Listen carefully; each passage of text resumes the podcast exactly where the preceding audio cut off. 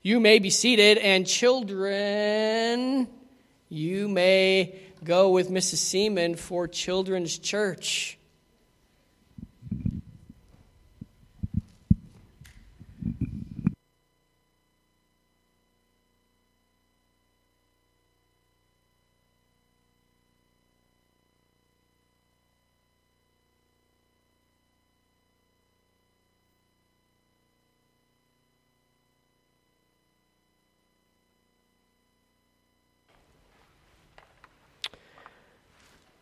So it's Palm Sunday. We've said that already. We've talked about that, and our worship service has focused us our, and our attention to the fact that it is indeed, excuse me, Palm Sunday. So we have the privilege of worshiping our great God and thinking about Him and thinking about the sacrifices that were made on our behalf. And we want to do that by focusing on some of the truths from God's Word. So if you have your copy of the Scriptures, I'm going to ask you to take them and open to Matthew chapter twenty-one. We're going to spend uh, some of our time there this morning. Uh, Matthew chapter twenty-one, it's the it's Matthew's account of Jesus' triumphal entry into Jerusalem. But I also want you to take your, uh, put your finger there in Matthew chapter twenty-one and turn back to the Old Testament prophetical book of Zechariah, Zechariah chapter nine is, uh, we're going to kind of be going back and forth between Matthew chapter twenty-one and Zechariah chapter nine. You don't have to keep flipping back and forth there, but these, uh, the promise made or the prophesy, prophecy made in Zechariah nine actually is fulfilled in the Gospels. And one of the Gospel accounts is in Matthew chapter twenty-one where Jerusalem, left, where, where Jesus left and headed to Jerusalem for that triumphal entry. And that's found in Matthew chapter twenty-one. It's that account that we call, we consider Palm Sunday or the triumphal entry. It was the fi- start of the final week of Jesus' life, okay? Jesus, this is the, the Holy Week, as some call it, the week of passion, the week that none of us would want to go through, but a week that Jesus endured so that he might purchase for us redemption and salvation. Uh, Jesus and his disciples were on their way from Jericho to Jerusalem. It was about a seventeen-mile trip up a treacherous, winding pathway. And we say up because from Jerusalem, everything was down. And if you were going to go to Jerusalem, you had to travel up to get to Jerusalem. So they were traveling that seventeen-mile trip uh, up to Jerusalem because Jesus knew that that's where he had to be during this final week of his life. Now, somewhere between Jericho and Jerusalem, they came across a couple of blind men. And it's from these two blind men that comes a foreshadowing of what we will see at the end of the Passion Week, the end of the Holy Week, um, G- or actually on that Sunday. So Jesus is traveling to Jericho. He meets these two blind men. Let me read the conversation with you that Jesus had with these blind men. Goes like this, and behold, this is in Matthew chapter twenty, and behold, there were two blind men sitting by the roadside, and when they heard that Jesus was passing by, they cried out, Lord, have mercy on us, Son of David. The crowd rebuked them, telling them to be silent, but they cried out all the more, Lord, have mercy on us, Son of David. And stopping, Jesus called them and said, What do you want me to do for you? They said to him, Lord, let our eyes be opened. And Jesus in pity touched their eyes, and immediately they recovered their sight, and they followed him. It was those that could not see that proclaimed hope in who Jesus is, the Son of David. Now, for the Jewish people, that meant one thing. These men were recognizing Jesus as the Messiah, as the Son of God, as the one who would bring hope and peace to the nation. Matthew is clear that the crowd rebuked this blind duo. He, he tells us that they, the, the crowd said, Hey, stop saying that. Stop calling him the Son of David. Do you know what you're saying by calling him that? Well, yes, as a matter of fact, we do know what we're saying. In that act, the religious leaders and the crowds demonstrated their rejection of Jesus as their Messiah. But in those words, those blind men looking for hope, looking for uh, encouragement, looking for something from Jesus that no one else could do, they continued to cry out to the Son of David, who they knew is God, God in the flesh. And Jesus, in pity, the Scripture says, reached out and healed them. That very moment, their sight was returned to them. He offered to them hope and life. He took away the darkness. He took away the blindness. Now, you know what? For those of us today living on the other side of that first Palm Sunday, we now have the darkness taken away from our eyes. We have hope. We have the light of Jesus that shines into our life and that leads us and guides us. When called the Son of David, Jesus accepted their claim to his being the Messiah. He healed these blind men and gave them hope. It's clear that on the, on these times when Jesus performed these miracles, he was showing the power that he has as God, as God in the flesh. Jesus was never afraid to heal. He was never afraid to be called the Messiah. But on this day, as he's getting ready to enter Jerusalem triumphantly, he's ready to proclaim to the nation of Israel that he is indeed the Messiah. He is the one who is the Son of David. David Reagan makes this comment. He says, the New Testament Jews knew that the title Son of David as another title for the Messiah. Jesus mentioned that the scribes taught that Christ is the Son of David. When Jesus healed a man who was both blind and deaf by casting out unclean spirits, the people said, is not this the Son of David? Over in Matthew chapter twelve, they were identifying Jesus Christ as the Messiah who was the promised one to come. You know, for the people of Israel, this day meant more than I think we can imagine, more than I think we can wrap our minds around.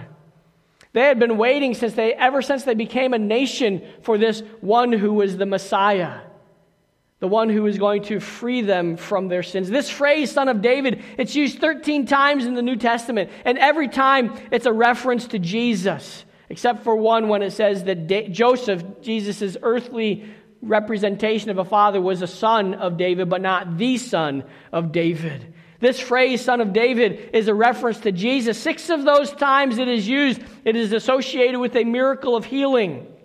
Here's another interesting thought. Nine of those times it is used in the book of Matthew. Matthew, you remember what Matthew is all about? You remember why Matthew wrote his gospel, the perspective from which Matthew wrote? Matthew wrote from the perspective that Jesus is the Messiah. He's the King. He's the king, and so he's writing to Jewish people, and what he writes is to point them to the truth that Jesus is the Son of David, Jesus is the Messiah, Jesus is the King of Kings. He's writing so Jewish people will know who this Jesus is. He's building a case that Jesus is the King of the Jews. So there's great significance when this name was applied to Jesus.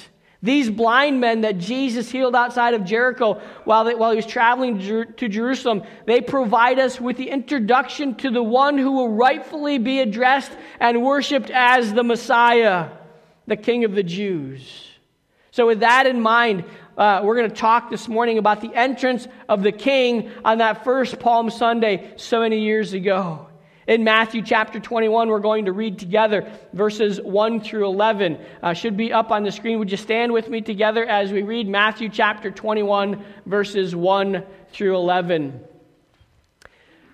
Now when they drew near to Jerusalem and came to Bethpage at the Mount of Olives, then Jesus sent two disciples, saying to them, go into the village opposite you, and immediately you will find a donkey tied and a colt with her. Loose them and bring them to me. And if anyone says anything to you, you shall say, the Lord has need of them. And immediately he will send them.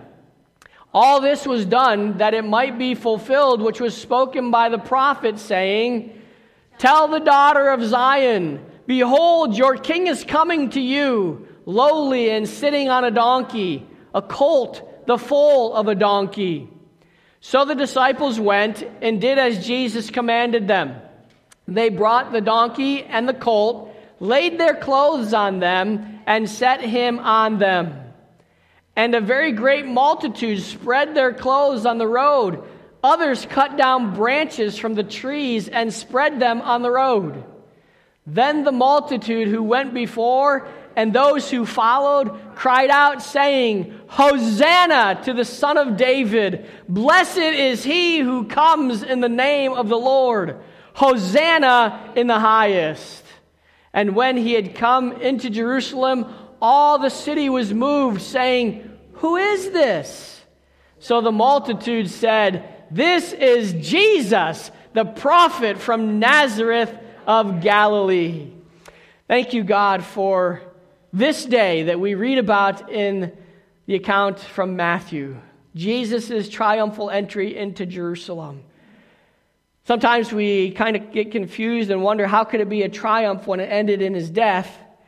But Lord, we know that that death was what you planned to redeem lost mankind. So indeed, it was a triumph, the triumphal entry, the time in which Jesus was declaring himself to be the King of the Jews and King of those who would follow him. Thank you for King Jesus. We ask that you'll bless our time together in your word this morning. In Christ's name we pray. Amen. Thank you. You may be seated. Matthew here in chapter twenty-one, verses one through eleven, clearly communicates to us that Jesus is the Messiah and that Jesus has every right to the throne of David. He is the fulfillment of the promised one who is to rule, the son of Jesse, the son of David, the lion, if you will, of the tribe of Judah. He is the one who has every right to sit on the throne of David. We know the story of the entry, so we're not going to read the whole chapter, but let me highlight just a few things in this account with you before we get into the entrance fit for a king. Um, these the disciples and Jesus were getting closer to Jerusalem, almost around the Mount of Olives. And, and you know, if you haven't really done a lot of research, a lot of study on the Mount of Olives, it would be good for you to, to study the Bible and see what the Bible has to say about the Mount of Olives. It's a very significant place in Bible history. It's where Jesus is going to come back to, the Mount of Olives, when he comes back for his second advent. Um, but Jesus and his disciples were around the Mount of Olives, and he gave instructions to his disciples. He told them, go into the village in front of you, and immediately you'll find a donkey and a colt there. You, and, and when you find them, untie them and bring them to me. Now, we might think, it kind of sounds like Jesus is telling them to steal a donkey and steal a colt. What's going on here? That's, they're not Jesus's. How, how does he have the right to take them? Well, you got to remember who Jesus is, right? He's God. He can take what he wants. But he also knows that the owners of this donkey and this colt will freely, willingly give them to their Lord and to their Savior, Jesus. And so he says to them, if anyone asks of you, what are you doing? Why do you, you know, who do you think you are taking these, these animals? They don't belong to you. If somebody questions you about that, tell them, the Master, Jesus, the Messiah, he needs them. And and when you tell them that, they will send them with you immediately. And we don't get it in Matthew, but if you read the other accounts of the Gospels, you'll see that that conversation actually took place with the owners of the donkey. And they said, yes, by all means, take them. They're for him. Let him have them. Let him use them. Now, you have to also understand that the, G, that the disciples had been with Jesus now for three years, okay? Uh, they've been serving with him. They've been ministering with him.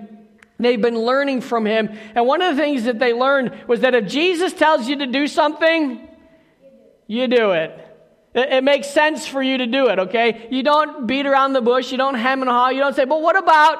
Because Jesus has that all covered. Okay, Jesus knows what he's doing. And and you know what? When when Jesus told them to do this, they did what? They acted in faith. They did what God told them to do, and God um, worked everything out according to them. Jesus knew exactly what he was doing. Jesus knew that today was the day that he would fulfill the prophecies in Jewish scripture. What prophecy is that, Pastor? Well, we find it um, in, in Matthew chapter one, where Matthew writes, this took place to fulfill what was spoken by the prophet, saying, Say to the daughter of Zion, behold, your king is coming to you, humble and mounted on a donkey, on a colt, the foal of the beast of burden. That's in Zechariah chapter nine, verse nine. So they were doing what Jesus told them to do. They brought the donkey, they brought the colt, they placed their clothes on him, and Jesus sat upon the donkey. Now, we might think that this was something that was kind of silly for Jesus to take the colt and take the donkey, and, and, and but you know what? This is full of biblical and theological importance, significance. It demonstrates that Christ had come to be the king. And as he dry, rides into Jerusalem on this donkey, he is making a legitimate offer of the kingdom of God to the people of Israel. And you know what happens? They don't want him. They reject him. Oh, now, there's a handful of people that are, uh, in fact, it says multitudes. So there was a great number of people that wanted him, but the religious leaders and the people in mass, they didn't want him. They didn't accept him, and they rejected his offer as the messianic king of all Israel and of all mankind. But we find out here in Matthew chapter twenty-one, verses one through five, that we have indeed a valid king. Jesus is the valid king. Uh, and in Zechariah chapter nine, so if you want to turn back there now to Zechariah chapter nine, we're going to spend some time looking there at that verse, and, and they, it's almost reading the same thing, uh, so we're not going to read it again. But there, Ze- Zechariah says, see, your king comes to you. He's prophesying it. In Matthew chapter one, it's unfolding. It's happening. It's safe to say that since nearly the beginning of time, people have been waiting for the promised one. Adam and Eve were waiting for the promised one. If we read Genesis chapter four, Eve says, I've gotten a man-child from the Lord. She thought that her firstborn son was the one who was going to fulfill the promise of the one who would crush Satan's head. She didn't see that fulfillment in her lifetime. And when Jesus called the, the Abraham to be the nation through which he would work, the nation through which all the world would be blessed, every Jewish girl longed to be that virgin who would give birth to the Messiah, the one who would bear the Son of God. We get more specifics as we read through the Old Testament passages of Scripture. In Genesis chapter twelve, verse three, God had a conversation with Abraham. He called him out of Ur, the Chaldees, and he said, go to a land that I will show you, uh, a land that flows with milk and honey. It's a land that I will bless you in, and as you are a blessing, as I bless you, you will be a blessing to all the nations of the world. The Jewish people held God to that promise. They expected God to keep his word. And you know what? God always keeps his word. That's why we say to you that even though some of those prophecies have not yet been fulfilled, don't give up, because Christ is coming back. And every one of those prophecies that have not yet been fulfilled will be fulfilled during Christ's second advent. To the T. Nothing will be left undone. Nothing will be forgotten. But you know what? There were a lot of prophecies fulfilled in Jesus' first advent. We're going to see some of them this morning. The people of Israel had always understood Zechariah's prophecy to be a reference to the Messiah, to God's anointed king. So on this day that Jesus enters Jerusalem, what does he do? Well, he's presenting himself as the king. When Jesus mounted the donkey, and not just any donkey, but specifically a purebred colt as Zechariah had promised, he was presenting himself as Israel's promised king. By his actions, Jesus was saying, behold, I am your king. I am coming to you. Will you receive me? You see, the Jewish people, they knew their Old Testament scriptures. And many people in the crowd would have remembered those words of Zechariah and recognized exactly what Jesus was doing. And so that's why they said, Hosanna, Hosanna, blessed is he who comes in the name of the Lord. They knew that Jesus was claiming to be the Messiah. In fact, we see the perception of the Jews as the rest of this passage unfolds. And one of the clues here of the people of Jer- that Jer- the people of Jerusalem recognized Jesus is that they, they said to him, Hosanna, son of David.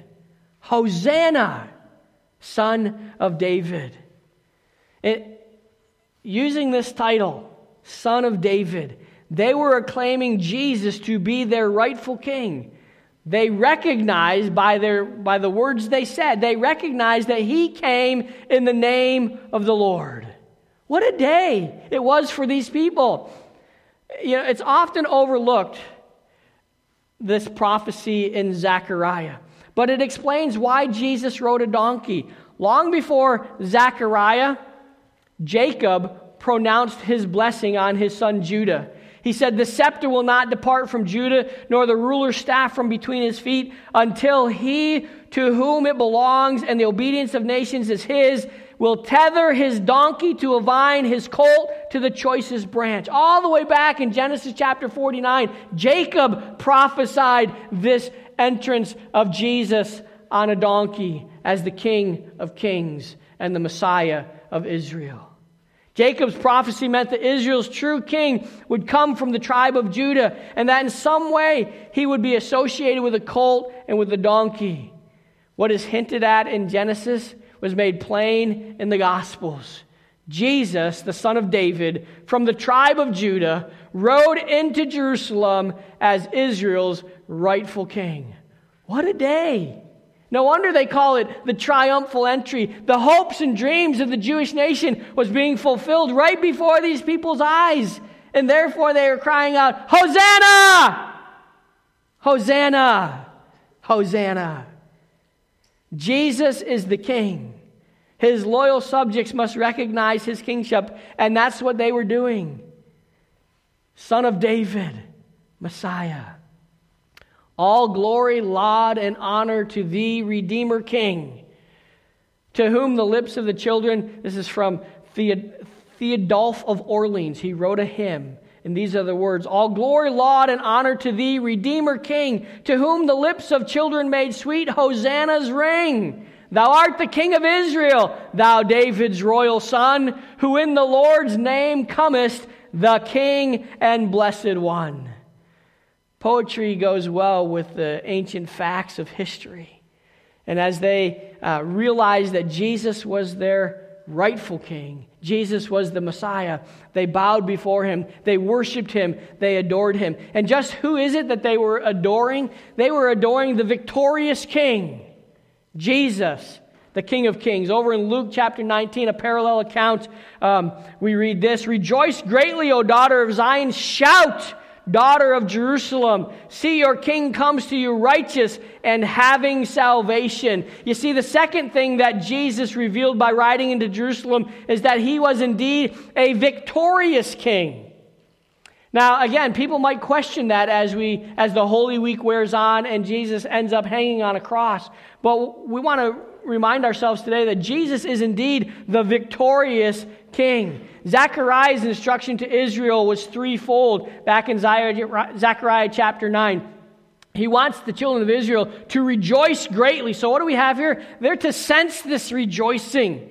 The word Zechariah uses is a great word. Listen to the Hebrew word, um, the meaning of the Hebrew word. It is a response of the people both religiously as when they divide the spoils of the Lord's victories, and or when they rejoice in his salvation. That's what it means when Zechariah says, "Rejoice greatly." He's saying, rejoice in the religious victories that God has given to you. Rejoice in the spiritual victories that God has given to you. And notice that this rejoicing is not just a little bit of rejoicing. It is great rejoicing. I have to think that this rejoicing is very similar to the rejoicing of the Red Sea crossing. Remember when they were being led out of Egypt? The ten plagues had been displayed upon Pharaoh and the people of Egypt, and they were the relig- the Jewish people were, were rejoicing as they left Egypt. They were now given their freedom. They were on their way, but in Pharaoh's mind, there was something amiss. He realized, oh no, I've given up all this free labor. I've, I've made a huge mistake. We need to go get these people and bring them back. So as the throng of Israelite people were leaving Egypt, they were crossing through and getting close to the Red Sea. There were mountains on both sides of them and a sea at flood stage in front of them. No place to go. They look behind them, and what do they see? Mighty Pharaoh with his great army in their chariots and all of their soldiers coming to force Israel to return to Egypt. And Moses cries out, "Lord, what are we to do?" And God says, "Walk on, Moses. Just take, take the next step. Let me lead you through the Red Sea." So as the priests and the, and the Ark of the Covenant, as they step into the Red Sea, whoosh, the sea splits. And not just a little path for two or three people to walk across. A huge, a huge rift in the sea. Large enough for over a million people to cross. The Bible gives us the exact length of that sea. It tells us from this part, part to this part of the Red Sea. And it was a long piece of property that they walked across on. And you know what? It wasn't muddy either. We might think that the Red Sea, when it cro- when it opens up, it would have to be muddy because there was just a river flowing through there at flood stage. You know what it's like. All you have to do is walk down into the marshes now. With uh, we have so much rain and so much moisture around us. There's mud all over the place. God parted the Red Sea, dried up the ground. They crossed through on dry ground.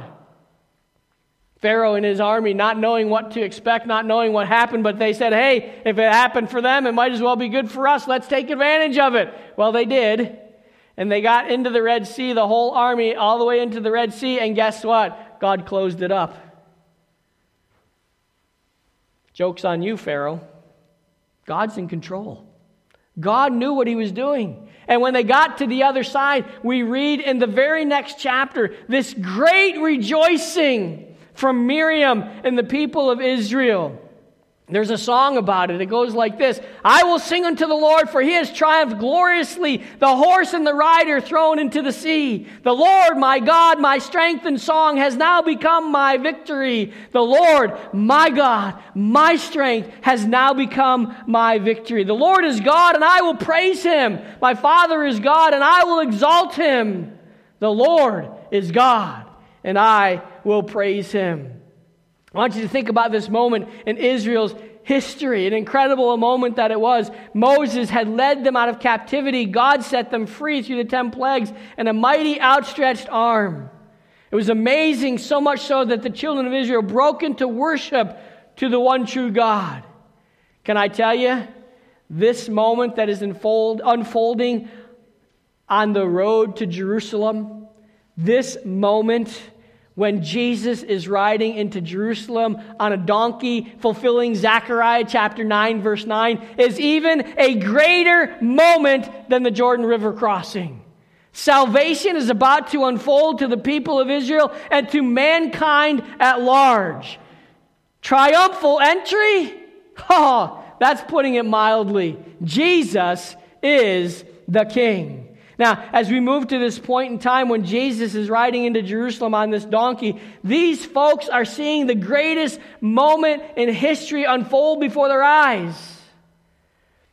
Not all Jews, but at least the ones hailing him as the Messiah, understood what Zechariah was saying and understood that what he was saying is now becoming true in their time, it, right before their very eyes. And so, when Zechariah says, "Shout to the Lord, daughters of Zion," I don't think that those people who were followers of Jesus could do anything else but shout to Jesus.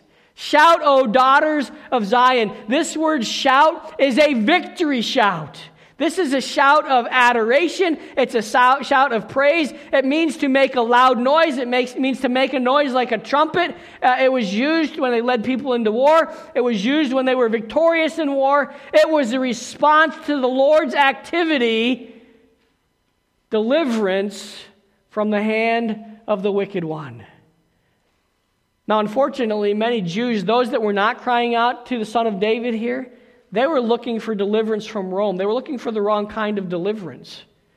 Jesus came to deliver them from their sins, not from their captors. But Jesus rides into Jerusalem, and he is promising that long-waited-for delivery of mankind from the bondage of sin. Along with the joy, there was a shout, uh, a cry of victory. Zechariah prophesied that victory. So the children of Israel, they were to sense the joy. They were shout to the Lord, as Zechariah says. And then lastly, Zechariah says, you are to see your king. See your king. He's coming to you. What does it mean? Well, he's coming. There's no doubt. The Messiah is here.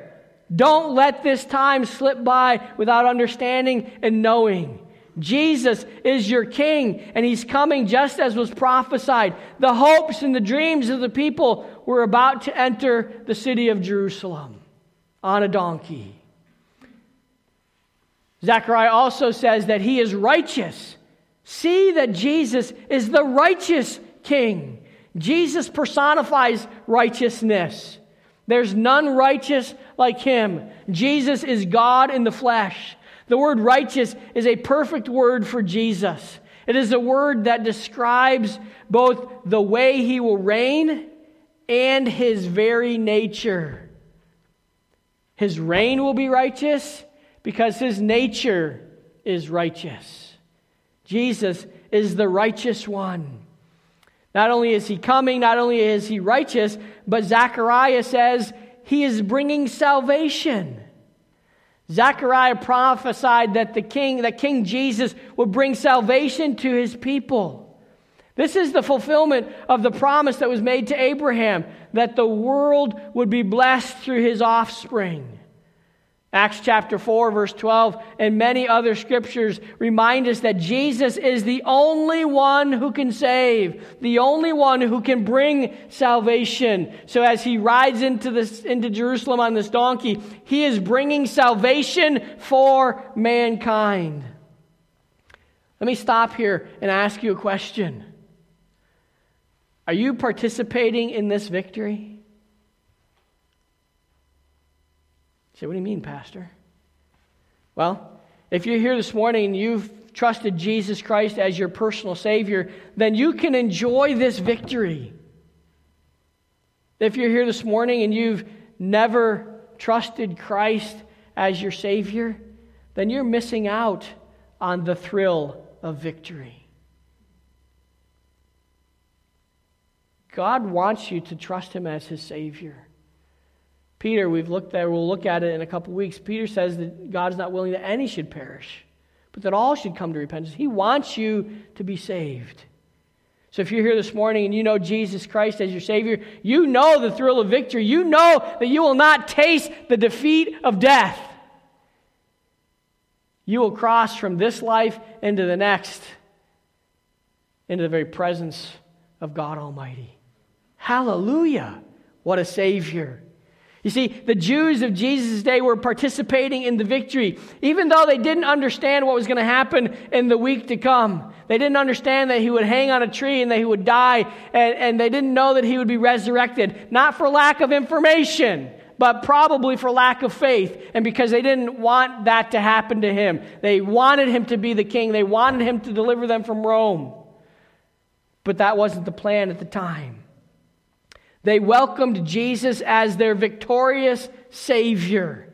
Scripture tells us that they used palm branches. Palm branches were a symbol of victory. Scripture tells us that they were shouting, Hosanna. Hosanna is not so much a word of praise as it is a prayer. You know what Hosanna actually means? It means, O Lord, save us.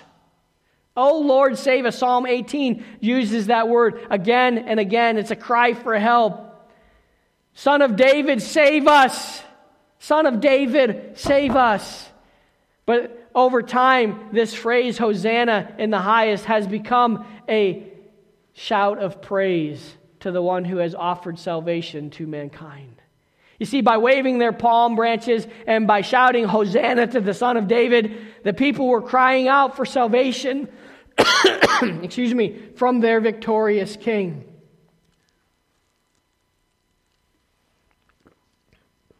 Hosanna to the Son of David. Blessed is he who comes in the name of the Lord. He's the victorious king, but you know what else we see as, as our triumphal account, account continues? We see that he is a virtuous king. He's a virtuous king. The idea of virtuous may not be as easily understood in our world today. It's, it was more common in years gone by. It fits well, though, with the word that Matthew uses when he says, Jesus is coming on a donkey in meekness. In meekness. The word meekness means an inward grace of the soul, a calmness toward God in particular. Mildness and forbearance would be good synonyms for this word meek. A meek person is much like a virtuous person, one that is marked by moral excellence, by righteousness, and by uprightness. Now, we've already established the fact that you and I, we don't have much righteousness to offer. In fact, the prophet Isaiah, who writes about the coming of Jesus, he says, all of our righteousness is as filthy rags. I don't have really anything to offer to God as righteousness or moral uprightness. But we sang this morning, his robes for mine.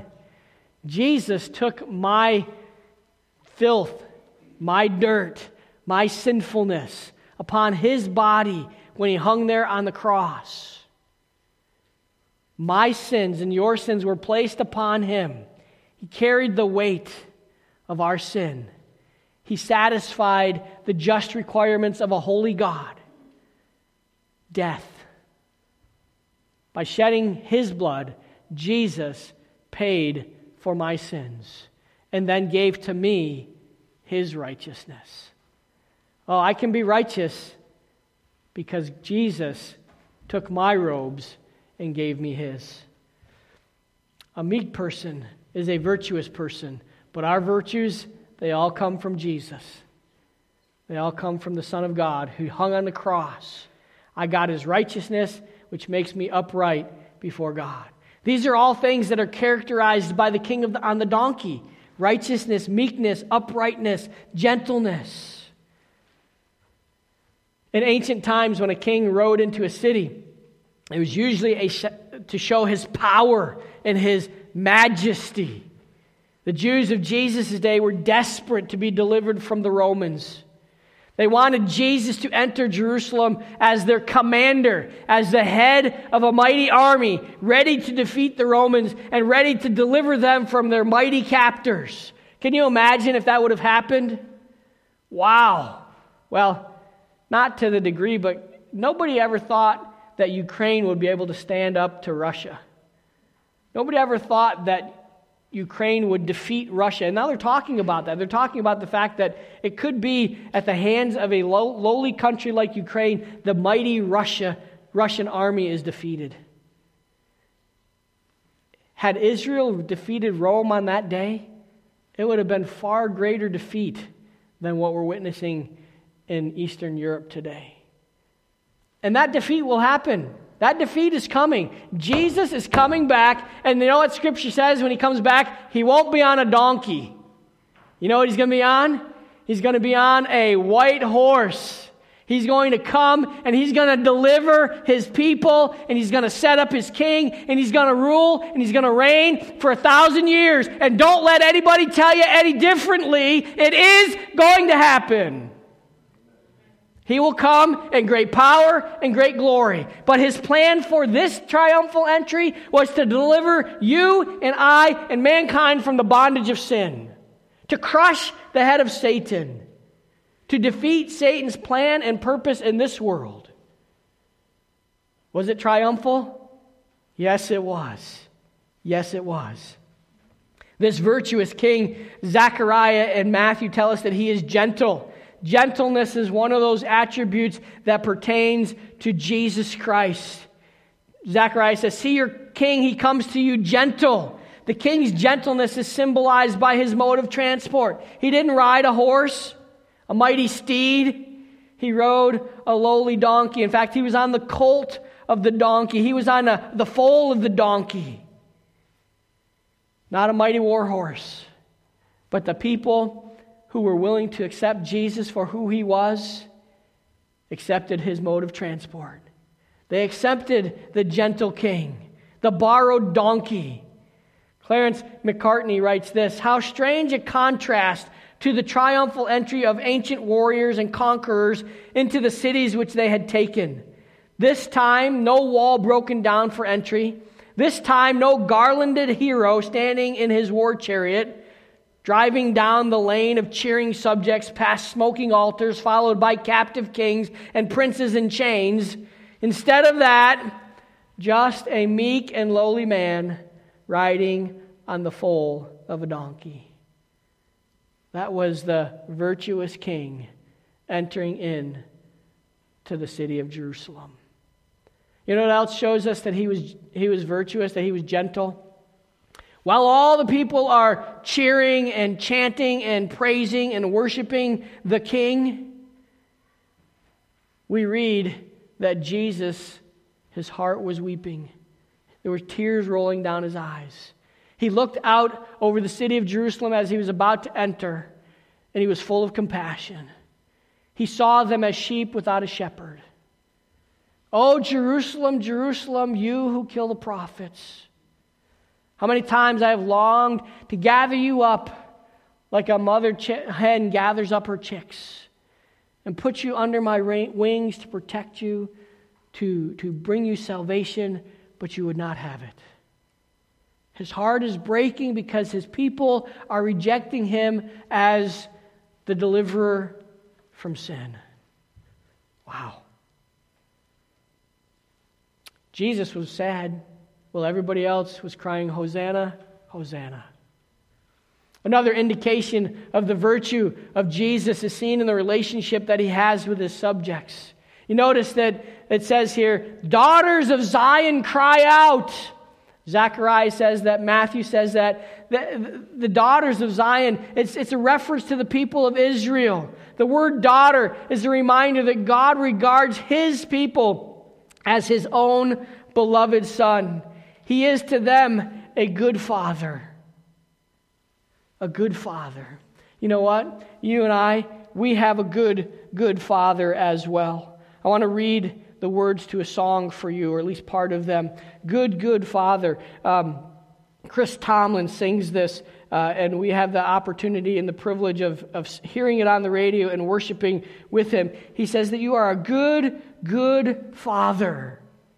You, Jesus, God wants all what is good for you and I. He wants what is best for us. He looks out for us. He longs to protect us. He longs to keep us safe. He longs to love on us and provide for us the things that we need, because he is indeed a good, good Father.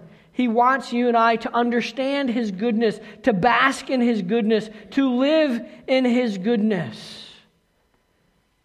Because that's his nature. That's his character. He wanted that for his children of Israel, but they didn't want that from him. When he comes back, oh, he will be that good, good father to them that he needs, that they need, and that we so long for. Shout, O daughters of Zion. Understand that you have a good, good father. We also see in the text here that he shall speak peace to the nations. The king's rule will be characterized by peace, and that peace will be widespread. Zechariah chapter nine, verse ten says that, that he will, he will bring peace to the nations by removing the instruments of war. Philip Ryken makes this comment about the peace that the Messiah will bring. The Hebrews call it shalom, which is not simply the absence of warfare, but it also is the presence of welfare. Shalom is God's fullest blessing of harmony and prosperity. When Jesus sits on the throne of David, there will be peace in the earth. Prosperity will rule in the earth because Jesus is the rightful king. You and I, we have this blessing of a relationship with King Jesus. He calls us family. He gives us peace. Think about how he treats us. He brings us healing. He brings us hope. He forgives. He restores. He hears our prayers. And he calls us to enter into service with him and for him. That's all relationship that you and I have with this King Jesus. He might not be ruling on the throne of David at this moment, but it is our hope and our prayer that he rules in our lives, that he rules in our hearts, that He is seen as our King and as our Savior and as the one who we desire to serve. So what a day that first Palm Sunday must have been. The hopes and the dreams of a nation coming into view. The valid, victorious, virtuous King entering the city. He was full of compassion and ready to give them their greatest desires. Such an amazing thing was unfolding as Jesus rode into the city of Jerusalem on that day, into the royal city, to the cry, to the cries, Hosanna! Hosanna!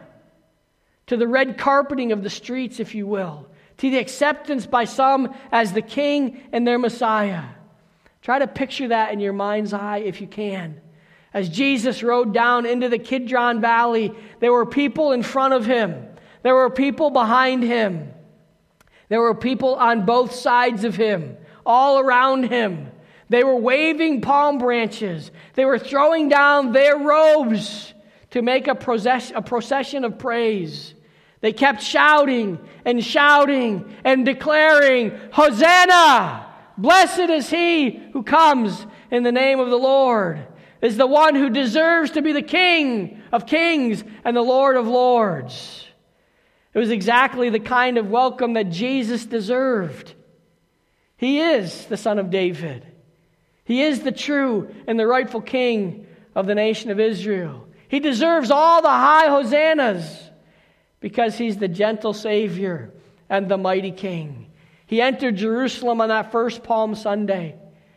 And I want to encourage you this morning that if he has not entered into your heart and into your life, that today would be a Palm Sunday of sorts for you, where you would trust the work of Christ on the cross of Calvary.